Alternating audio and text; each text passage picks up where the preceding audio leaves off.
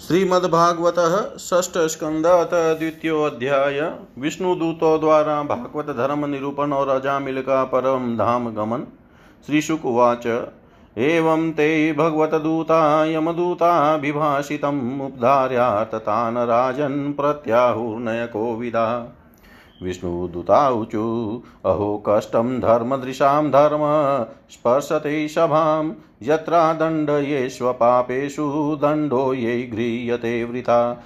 प्रजानां पितरो ये च शास्तारः साध्वः समाः। यदि स्यातेषु वैषम्य कं यान्ति शरणं प्रजा। यद्यदाचरति श्रेयानितरस्ततदीहते स यत्प्रमाणं कुरुते लोकस्तदनुवर्तते। यस्याङ्गे शिराधाय लोकस्वपिति निवृत स्वयं धर्मं धर्मं वा न हि वेद यथा पशु। स कथं न्यर्पितात्मानं कृतमेत्रमचेतनं विस्रम्भणीयो भूतानां सघृणो द्रोग्दुर्महति। अयं हि कृतनिर्वेशो जन्मकोट्य असामपि यदः व्याजहारविवशो नाम स्वस्त्ययनं हरे। एतेनेव हि घोनोऽस्य कृतं स्याद् घनिष्कृतं। यदा नारायणायेति जगाद चतुरक्षं। रक्षरं स्तेनः सुरापो मित्रदृग्ब्रह्मः गुरुत अल्पगस्त्रीराज पितृगोहन्ता ये च पातकीनोऽपरे सर्वेषामप्यघवतामिदमेव शून्निष्कृतं नाम व्याहरणं विष्णो यतस्तद्विषयामति। न निष्कृतैरुदिते भ्रमवादिभिस्तथा विशुद्ध्यत्यघवान् व्रतादिभिः यथा हरिणां पदेरुदायते स्तदुतमश्लोकगुणोपलम्बकम् नैकान्तिकं तद्धिकृते अपि निष्कृते। मन पुनर्धावति चेदसत्पथे तत्कर्मनिहारमभीप्सतां हरेर्गुणानुवाद खलु सत्त्वभावन् अथेनमापनयत कृता शेषाघनैष्कृतं यदशो भगवन्नाम म्रियमाण समग्रहित साङ्केत्यं पारिहास्यं वा स्तोभं हेलनमेव वा वैकुण्ठनाम ग्रहणमशेषागहरं विदु। पतितः स्खलितो भग्न सन्दष्टस्तप्त आहत हरिरित्यवशेनाः पुमानाहरति यातनाम्। गुरूणां च लघूनां च गुरूणि च लघूनि च प्रायश्चितानि पापानां ज्ञात्वोक्तानि महिषिभिः।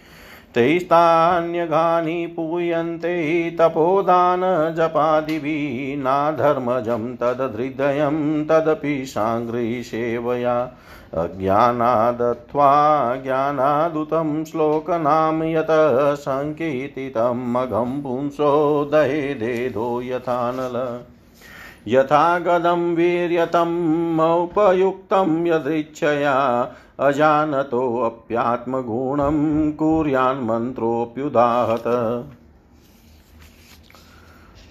श्रीशुकुवाच त एवं सुविनिर्णीय धर्मं भागवतं नृप तं याम्यपाशानिर्मुच्य विप्रं मृत्योरमुमुच्यन इति प्रत्युदितायाम्या दूताया त्वायमान्तिके यमराज्ञै यथा सर्वमाचचख्युरिन्दम द्विजपाशाद्विनिर्मुक्तो गतभिः प्रकृतिं गत ववन्दे शिरसा विष्णो किङ्करान् दशनोत्सव तं विवक्षुमभिप्रेत्य महापुरुषकिङ्करा सहसा पश्यतस्तस्य तन्त्रान्तरधीरे नग। अजामिलोऽप्यताकर्ण्य दूतानां यमकृष्णयो धर्मं भागवतं शुद्धं त्रैविधं च गुणाश्रयम् भक्तिमान् भगवत्याशु माहात्म्यश्रवणाद्धरे अनुतापो महानीश स्मरतोऽशुभमात्मन अहो मे परमं कष्टं भूतविजितात्मन, येन विप्लावितं ब्रह्म वृषल्यां जायतात्मना। धिङ्मा विगृहीतं सद्भिदुष्कृतं कुलकजलं, हित्वा बालां सतीं योऽहं सुरापां सतीमगाम्। वृद्धावनातो पितरो नान्यबन्धुतपस्विनो अहो मयाधुना त्यक्ता वकृतगेन नीच्वत। सोऽहं व्यक्तं पतिष्यामि, नरके वृषदारुणे धर्मग्ना कामिनो यत्र विन्दति यं यातना किमिदं स्वप्नाहोष्वे साक्षाद्द्रष्टुमिहाद्भुतं क्व याताद्यते ये म्यां व्यकर्षन् पाशपाणय। अथ ते क्व गता सिद्धा चत्वारश्चारुदर्शना व्यमनो व्यमोचयनीयमानं बदद्वा पाशे रथो भुव। अथापि मे दुर्भगस्य विबुधो तं दर्शने भवितव्यं मङ्गलेन येनात्मा मे प्रसीदति। अन्यथा म्रियमाणस्य नाशुचे वृषलीपते वैकुण्ठनामग्रहणं जीव्या वक्तुमिहाहति क्व चाहं कितवः? पापो भ्रमग्नो निरपत्रपः। क्व च नारायणेत्येतद्भगवनाममङ्गलं सोऽहं तथा यतिष्यामि यतचित्तेन्द्रियानिल यथा न भूय आत्मा न मन्दे तमसि मज्जये। विमुच्य तमिमं बन्धं विद्याकामकर्मजं सर्वभूतसुरच्छान्तो मैत्रीकरुणात्मवान्।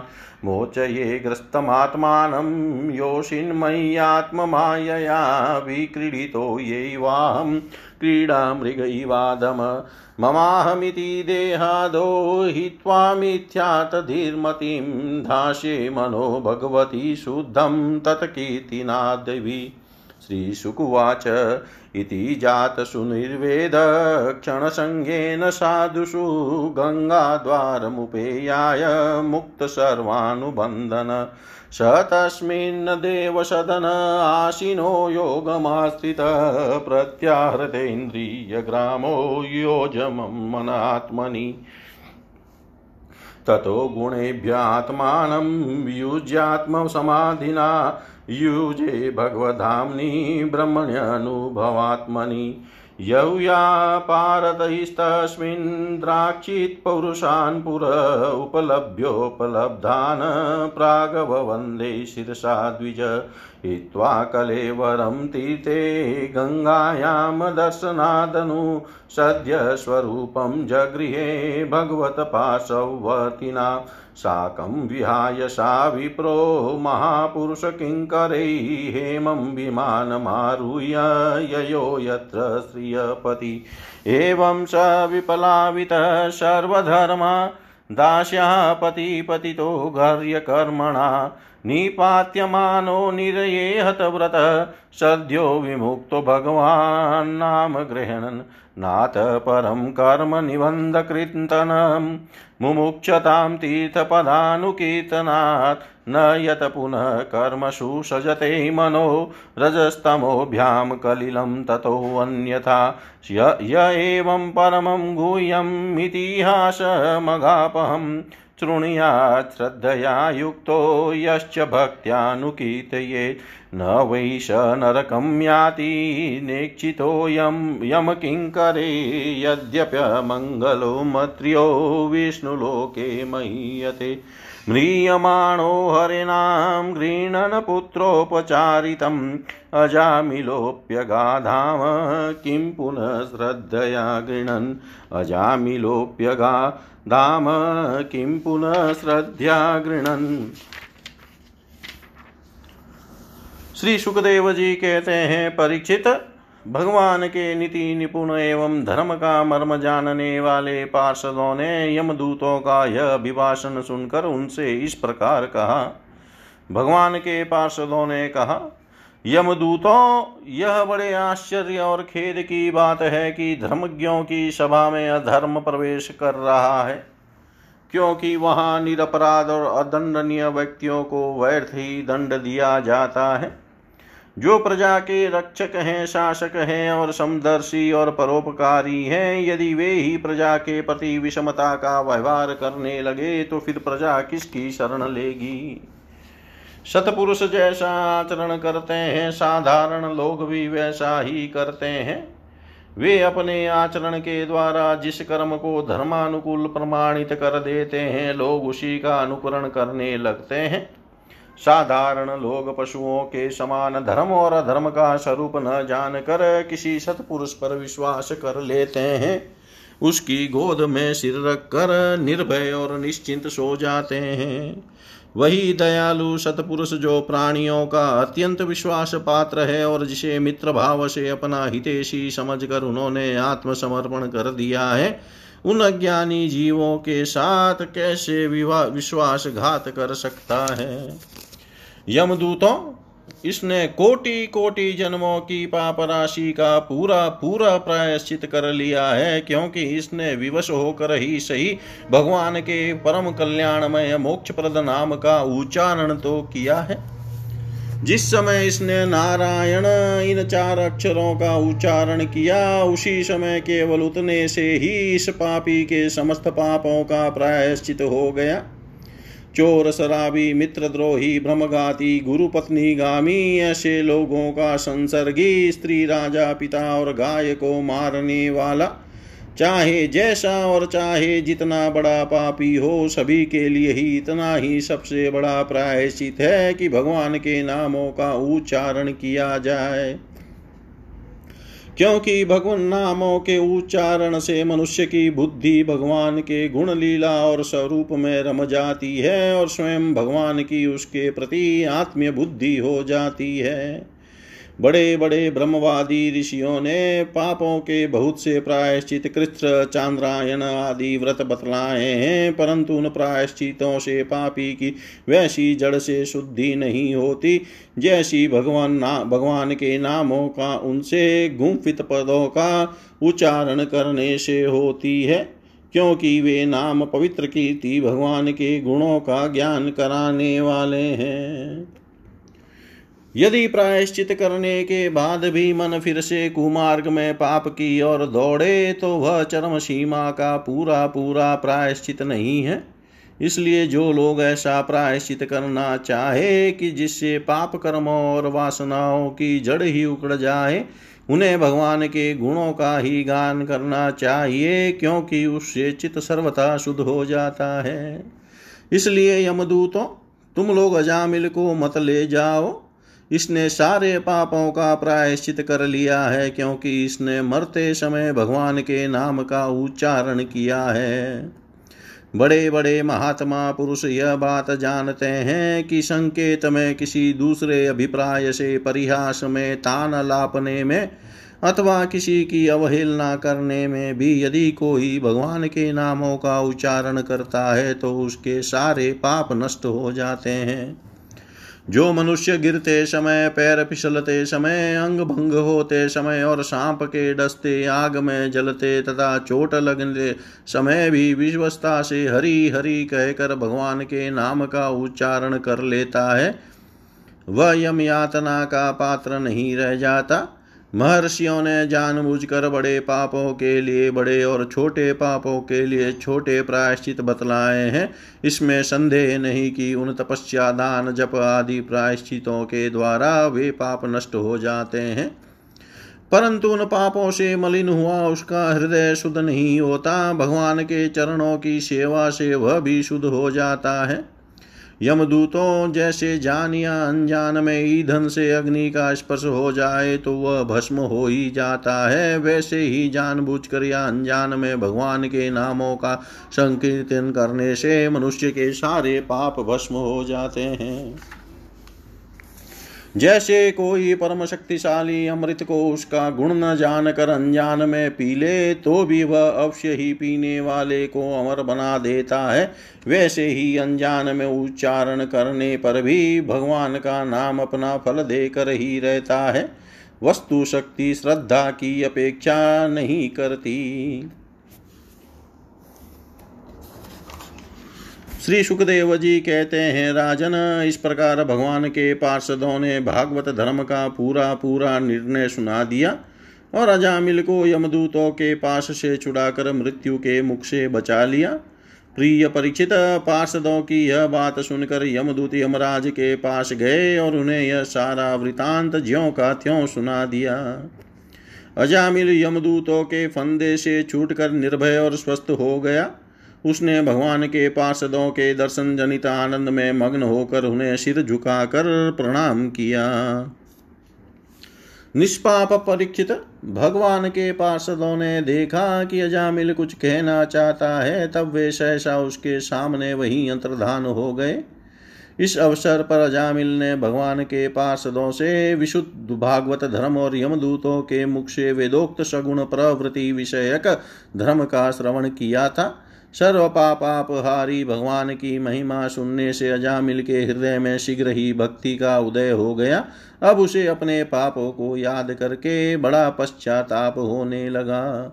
अजामिल मन ही मन में सोचने लगा, अरे, मैं कैसा इंद्रियों का दास हूँ? मैंने एक दासी के गर्भ से पुत्र उत्पन्न करके अपना ब्राह्मणत्व नष्ट कर दिया। यह बड़े दुख की बात है। धिक्कार है मुझे बार बार धिक्कार है मैं संतों के द्वारा निंदित हूँ, पापात्मा हूँ। मैंने अपने कुल में कलंक का टीका लगा दिया। हाय हाय मैंने अपनी सती एवं अबोध्य पत्नी का परित्याग कर दिया और शराब पीने वाली कुल्टा का संसर्ग किया। मैं कितना नीच हूँ। मेरे माँ बाप बूढ़े और तपस्वी थे। वे सर्वथा असहाय थे। उनकी सेवा शुश्रूषा करने वाला और कोई नहीं था। मैंने उनका भी परित्याग कर दिया। ओह, मैं कितना कृतज्ञ हूँ। मैं अब अवश्य ही अत्यंत भयावन नरक में गिरूँगा, जिसमें गिरकर धर्म, धर्मघाती, पापात्मा, कामी पुरुषों, पुरुष अनेकों प्रकार की यम यातना भोगते हैं। मैंने अभी जो अद्भुत दृश्य देखा, क्या यह स्वप्न है? अथवा जागृत अवस्था का ही प्रत्यक्ष अनुभव है? अभी अभी जो हाथों में फंदा लेकर मुझे खींच रहे थे, वे कहाँ चले गए? अभी अभी वे मुझे अपने फंदों में फंसाकर पृथ्वी के नीचे ले जा रहे थे, परंतु चार अत्यंत सुंदर सिद्धों ने आकर मुझे छुड़ा लिया। वे अब कहाँ चले गए? यद्यपि मैं इस जन्म का महापापी हूँ, फिर भी मैंने पूर्व जन्मों में अवश्य ही शुभ कर्म किए होंगे, तभी तो मुझे इन श्रेष्ठ देवताओं के दर्शन हुए। उनकी स्मृति से मेरा हृदय अब भी आनंद से भर रहा है। मैं कुलटागामी और अत्यंत पवित्र हूँ। यदि पूर्व जन्म में मैंने पुण्य न किए होते तो मरने के समय मेरी जीव भगवान के मनमोहक नाम का उच्चारण कैसे कर पाती? कहाँ तो मैं महाकपटी पापी, निर्लज और ब्रह्म तेज को नष्ट करने वाला, तथा कहाँ भगवान का वह परम मंगलमय नारायण नाम? सचमुच मैं तो कृतार्थ हो गया। अब मैं अपने मन इंद्रिय और प्राणों को वश में करके ऐसा प्रयत्न करूँगा कि फिर अपने को घोर अंधकार में, नरक में न डालूं। अज्ञान वश मैंने अपने को शरीर समझकर उसके लिए बड़ी बड़ी कामनाएँ की और उनकी पूर्ति के लिए अनेकों कर्म किए। उन्हीं का फल है यह बंधन। अब मैं इसे काट कर समस्त प्राणियों का हित करूँगा, वासनाओं को शांत कर दूँगा, सबसे मित्रता का व्यवहार करूँगा, दुखियों पर दया करूँगा और पूरे संयम के साथ रहूँगा। भगवान की माया ने स्त्री का रूप धारण करके मुझे अधम को फांस लिया और क्रीड़ा मर्ग की भांति मुझे बहुत नाच नचाया। अब मैं अपने आप को उस माया से मुक्त करूँगा।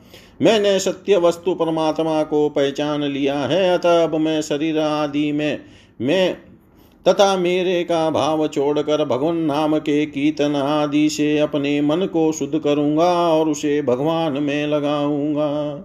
श्री सुखदेव जी कहते हैं परीक्षित उन भगवान के पार्षद महात्माओं का केवल थोड़ी देर के लिए सत्संग हुआ था। इतने से ही अजामिल के चित्त में संसार के प्रति तीव्र वैराग्य हो गया। ये सबके संबंध और मोह के छोड़, मोह को छोड़कर हरिद्वार चले गए। उस देवस्थान में जाकर वे भगवान के मंदिर में आसन से बैठ गए और उन्होंने योग मार्ग का आश्रय लेकर अपनी सारी इंद्रियों को विषयों से हटाकर मन में लीन कर लिया और मन को बुद्धि में मिला दिया। इसके बाद आत्मचिंतन के द्वारा उन्होंने बुद्धि को विषयों से पृथक कर लिया तथा भगवान के धाम अनुभव स्वरूप पर ब्रह्म में जोड़ दिया। इस प्रकार जब अजामिल की बुद्धि त्रिगुणमयी प्रकृति से ऊपर उठकर भगवान के स्वरूप में स्थित हो गई, तब उन्होंने देखा कि उनके सामने वे ही चारों पार्षद, जिन्हें उन्होंने पहले देखा था, खड़े हैं। अजामिल ने सिर झुकाकर उन्हें नमस्कार किया। उनका दर्शन पाने के बाद उन्होंने उस तीर्थ स्थान में गंगा के तट पर अपना शरीर त्याग दिया और तत्काल भगवान के पार्षदों का स्वरूप प्राप्त कर लिया। अजामिल भगवान के पार्षदों के साथ स्वर्णमय विमान पर आरूढ़ होकर आकाश मार्ग से भगवान लक्ष्मीपति के निवास स्थान वैकुंठ को चले गए। परीक्षित अजामिल ने दासी का सहवास करके सारा धर्म कर्म चौपट कर दिया था। वे अपने निंदित कर्म के कारण पतित हो गए थे। नियमों से च्युत हो जाने के कारण उन्हें नरक में गिराया जा रहा था, परंतु भगवान के एक नाम का उच्चारण करने मात्र से वे उससे तत्काल मुक्त हो गए। जो लोग इस संसार बंधन से मुक्त होना चाहता है, चाहते हैं, उनके लिए अपने चरणों के स्पर्श से तीर्थों को भी तीर्थ बनाने वाले भगवान के नाम से बढ़कर और कोई साधन नहीं है, क्योंकि नाम का आश्रय लेने से मनुष्य का मन फिर कर्म के पचड़ों में नहीं पड़ता। भगवान नाम के अतिरिक्त और किसी प्रायश्चित का आश्रय लेने पर मनोरजो मन रजो गुण और तमो गुण से ग्रस्त ही रहता है, तथा पापों का पूरा पूरा नाश भी होता है। परीक्षित यह इतिहास अत्यंत गोपनीय और समस्त पापों का नाश करने वाला है। जो पुरुष श्रद्धा और भक्ति के साथ इसका श्रवण कीर्तन करता है, वह नरक में कभी नहीं जाता।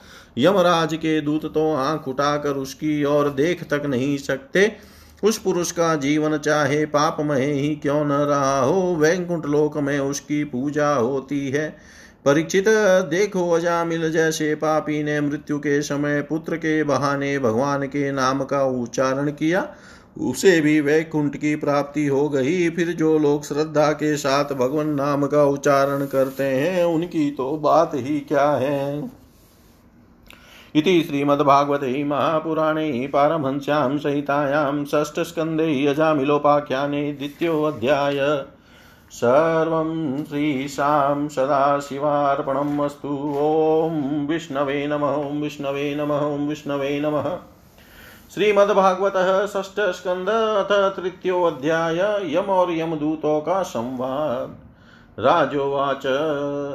निशम्य देव स्वभटोपवर्णितं प्रत्याह किं तान् प्रति धर्मराज?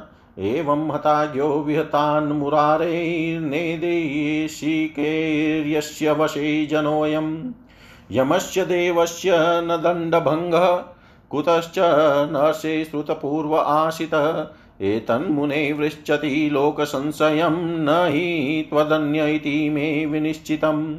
श्रीशुकुवाच भगवतपुरुषैराजनियाम्यः प्रतिहत्योद्यमा पतिं विज्ञापयामा सूर्यमं संयम्निपतिं यमदूता ऊचु, कति सन्ति शास्तारो जीवलोकस्य वै प्रभो त्रैविध्यं कुर्वतः कर्मफलाभिव्यक्तिहेतव यदि स्युबहवो लोके शास्तारो दण्डधारिण, कस्य स्यातां न वा कस्य मृत्युश्चामृतमेव वा?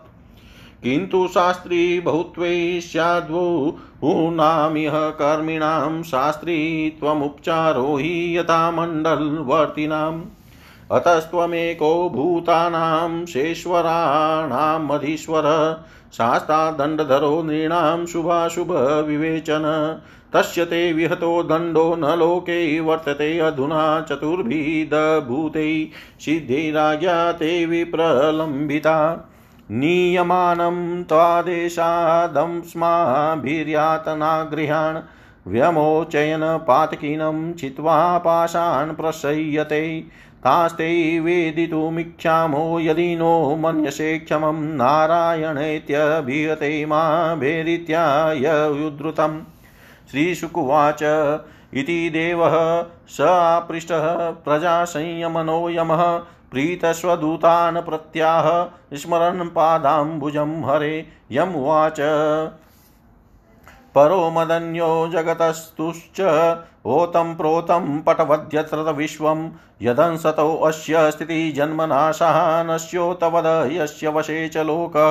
यो नामभिवाची जनानि जायां पदनातितन्त्यामिव दामभिर्गः, यस्मै बलिं च यस्मै बलिं तव इमे नाम कर्म निबन्धबधाश्चकिता वहन्ति अहं महेन्द्रो निरतिः प्रचेतः, सोमोऽग्निरिषः, पवनो अर्को विरञ्चि विरिञ्चः, आदित्यविश्वै वशवोऽत साध्या, मरुद्गणा, रुद्रगणा ससिद्धः अन्ये च ये विश्वसृजो अमरेशा, भृगवादयो अस्पृष्टज रजस्तमस्कः। यस्यै हितं न विदुस्पृष्टमाया सत्त्वप्रधानापि किं ततोऽन्ये।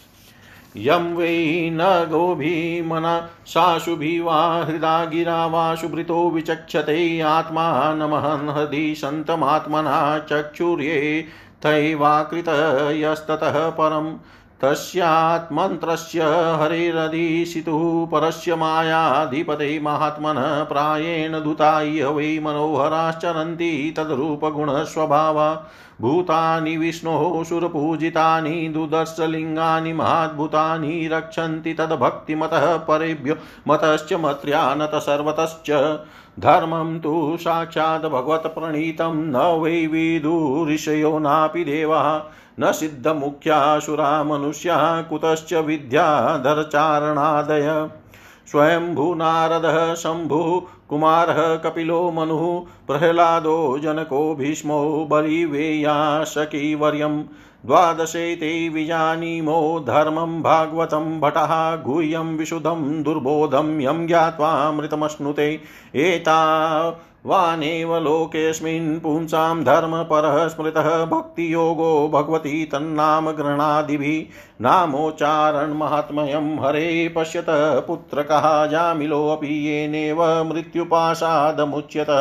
एतावतालमगनिहरणाय पुंसां सकीर्तनं भगवतो गुणकर्मनाम्नां विकृष्य पुत्रमगवान् यदजामिलोऽपि नारायणेति म्रियमाण याय मुक्तिम् प्रायेण वेद तदिदं न महाजनोऽयं, देव्या विमोहितमतिबलमाययालं त्रय्यां जडीकृतमती मधुपुष्पितायां वैतानिके महति कर्मणि युज्यमान।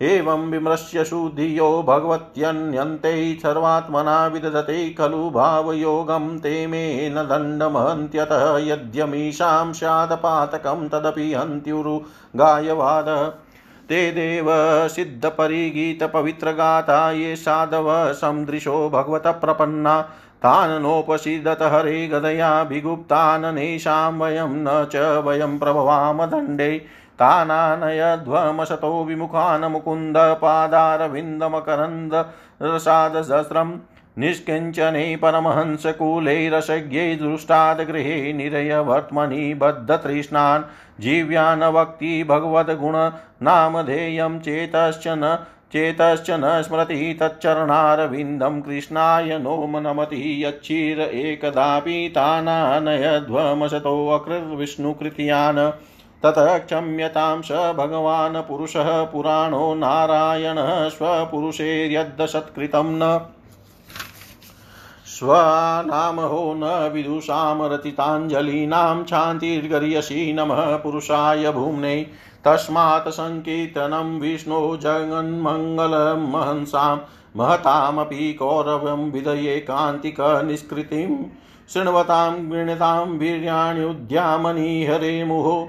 यथा सुजातया भक्त्या शुद्धियेनात्मा व्रतादिभिः कृष्णाङ्घ्रिपद्ममधुलिनः न पुनर्विसृष्टमायागुणेषु रमते वृजिना वहेषु अन्यस्तु कामहत आत्मरजः प्रमाष्टु मीहेत कर्म यत एव रजः पुनः स्यात्। हितं स्वभर्तृगदितं भगवन्महित्वं संस्मृतय विस्मृत्या धियोऽयं किङ्करास्ते नेवाच्युताश्रयजनं प्रति शङ्कमाना द्रष्टुं च बिभ्यति ततः प्रभृति स्म राजन् इतिहासमिमं गुह्यं भगवान् कुम्भसम्भव कथयामाश मलय आशिनो हरिमर्चयन्।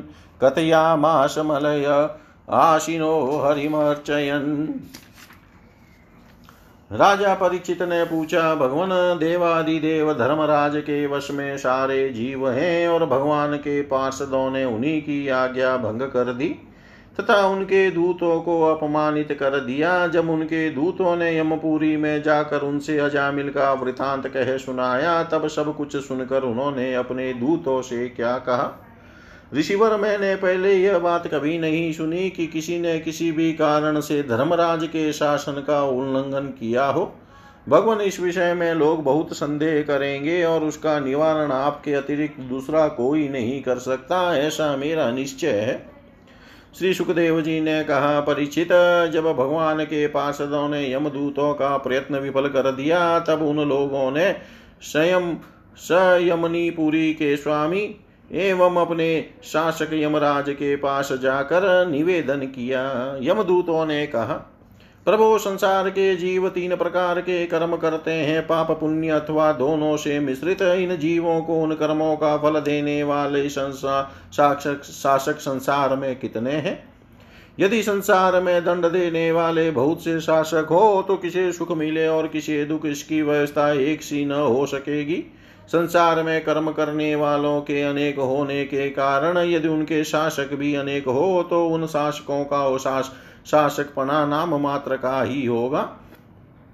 जैसे एक सम्राट के अधीन बहुत से नाम मात्र के सामंत होते हैं इसलिए हम तो ऐसा समझते हैं कि अकेले आप ही समस्त प्राणियों और उनके स्वामियों के भी अधीश्वर हैं। आप ही मनुष्यों के पाप और पुण्य के निर्णायक दंडदाता और शासक हैं। प्रभु, अब तक संसार में कहीं भी आपके द्वारा नियत किए हुए दंड की अवहेलना नहीं हुई थी, किंतु इस समय चार अद्भुत सिद्धों ने आपकी आज्ञा का उल्लंघन कर दिया है। प्रभु, आपकी आज्ञा से हम लोग एक पापी को यातना ग्रह की ओर ले जा रहे थे, परंतु उन्होंने बलपूर्वक आपके फंदे काट कर उसे छुड़ा दिया। हम आपसे उनका रहस्य जानना चाहते हैं। यदि आप हमें सुनने का अधिकारी समझे तो कहें, प्रभु, बड़े ही आश्चर्य की बात हुई किधर तो अजामिल के मुँह से नारायण यह शब्द निकला और उधर वे डरो मत डरो मत कहते हुए झटपट वहाँ आ पहुँचे। श्री सुखदेव जी कहते हैं, जब दूतों ने इस प्रकार प्रश्न किया, तब देव शिरोमणि प्रजा के शासक भगवान यमराज ने प्रश्न होकर श्री हरि के चरण कमलों का स्मरण करते हुए उनसे कहा, यमराज ने कहा, दूतों, मेरे अतिरिक्त एक और ही चराचर जगत के स्वामी है। उन्हीं में यह संपूर्ण जगत सूत में वस्त्र के समान ओत प्रोत है। उन्हीं के अंश ब्रह्मा, विष्णु और शंकर इस जगत की उत्पत्ति स्थिति तथा प्रलय करते हैं। उन्हीं ने इन सारे जगत को नते हुए बैल के समान अपने अधीन कर रखा है। मेरे प्यारे दूतों, जैसे किसान अपने बैलों को पहले छोटी छोटी रस्सियों में बाँध कर फिर उन रस्सियों को एक बड़ी आड़ी रस्सी में बाँध देते हैं, वैसे ही जगदीश्वर भगवान ने भी ब्राह्मण आदि, वन और ब्रह्मचार्य आदि आश्रम रूप छोटी छोटी नाम की रस्सियों में बाँध कर फिर सब नामों को वेदवाणी रूप बड़ी रस्सी में बाँध रखा है।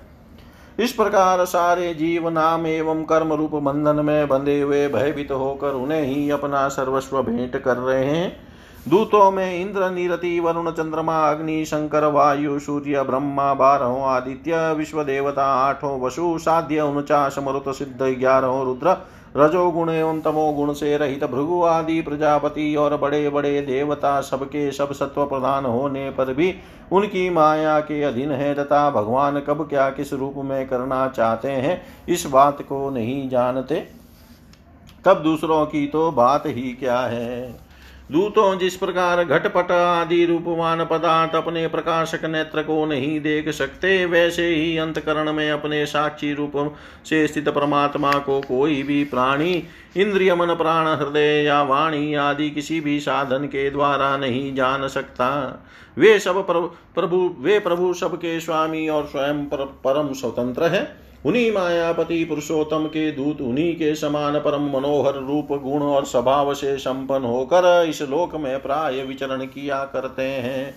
विष्णु भगवान के सुर पूजित एवं परम अलौकिक पार्षदों का दर्शन बड़ा दुर्लभ है। वे भगवान के भक्त जनों को, उनके शत्रुओं से, मुझसे और अग्नि आदि सब विपत्तियों से सर्वथा सुरक्षित रखते हैं। स्वयं भगवान ने ही धर्म की मर्यादा का निर्माण किया है, उसे न तो ऋषि जानते हैं और न देवता या सिद्धगण ही। ऐसी स्थिति में मनुष्य विद्याधर चारण और असुर आदि तो जान ही कैसे सकते हैं? भगवान के द्वारा निर्मित भागवत धर्म परम शुद्ध और अत्यंत गोपनीय है। उसे जानना बहुत ही कठिन है। जो उसे जान लेता है, वह भगवत स्वरूप को प्राप्त हो जाता है। दूतों भागवत धर्म का रहस्य हम बारह व्यक्ति ही जानते हैं।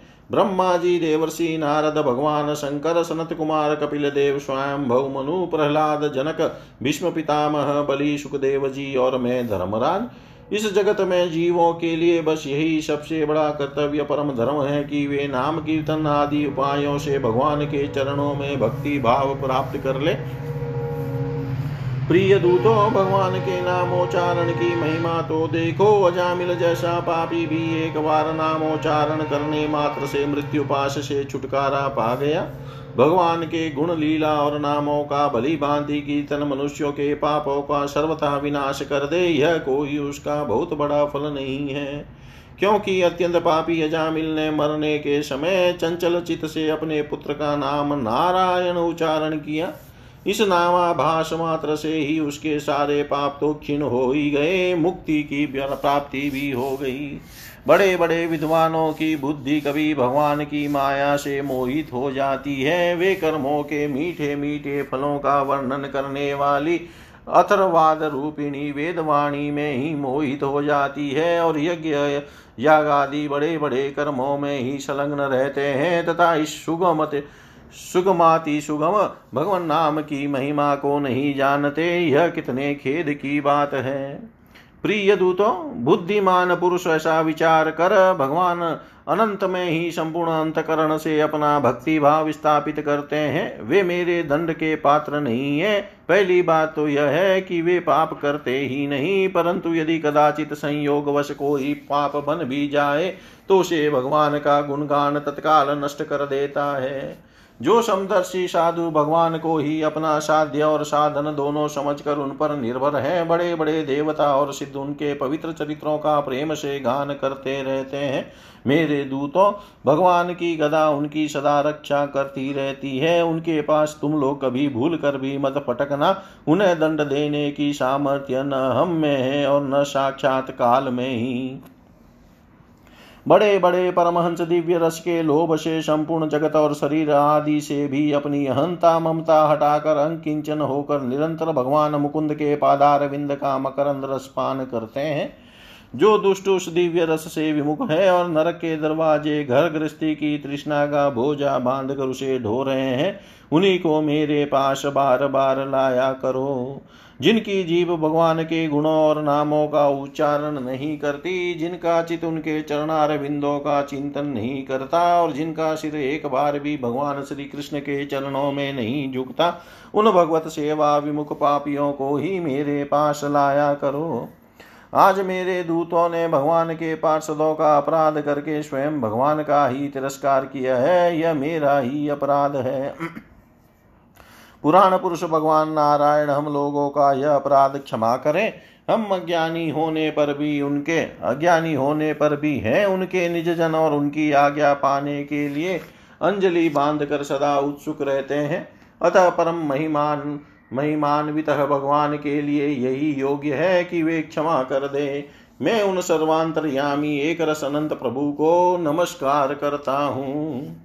श्री सुखदेव जी कहते हैं, परीक्षित, इसलिए तुम ऐसा समझ लो कि बड़े से बड़े पापों का सर्वोत्तम, अंतिम और पाप वासनाओं को भी निर्मूल कर डाल।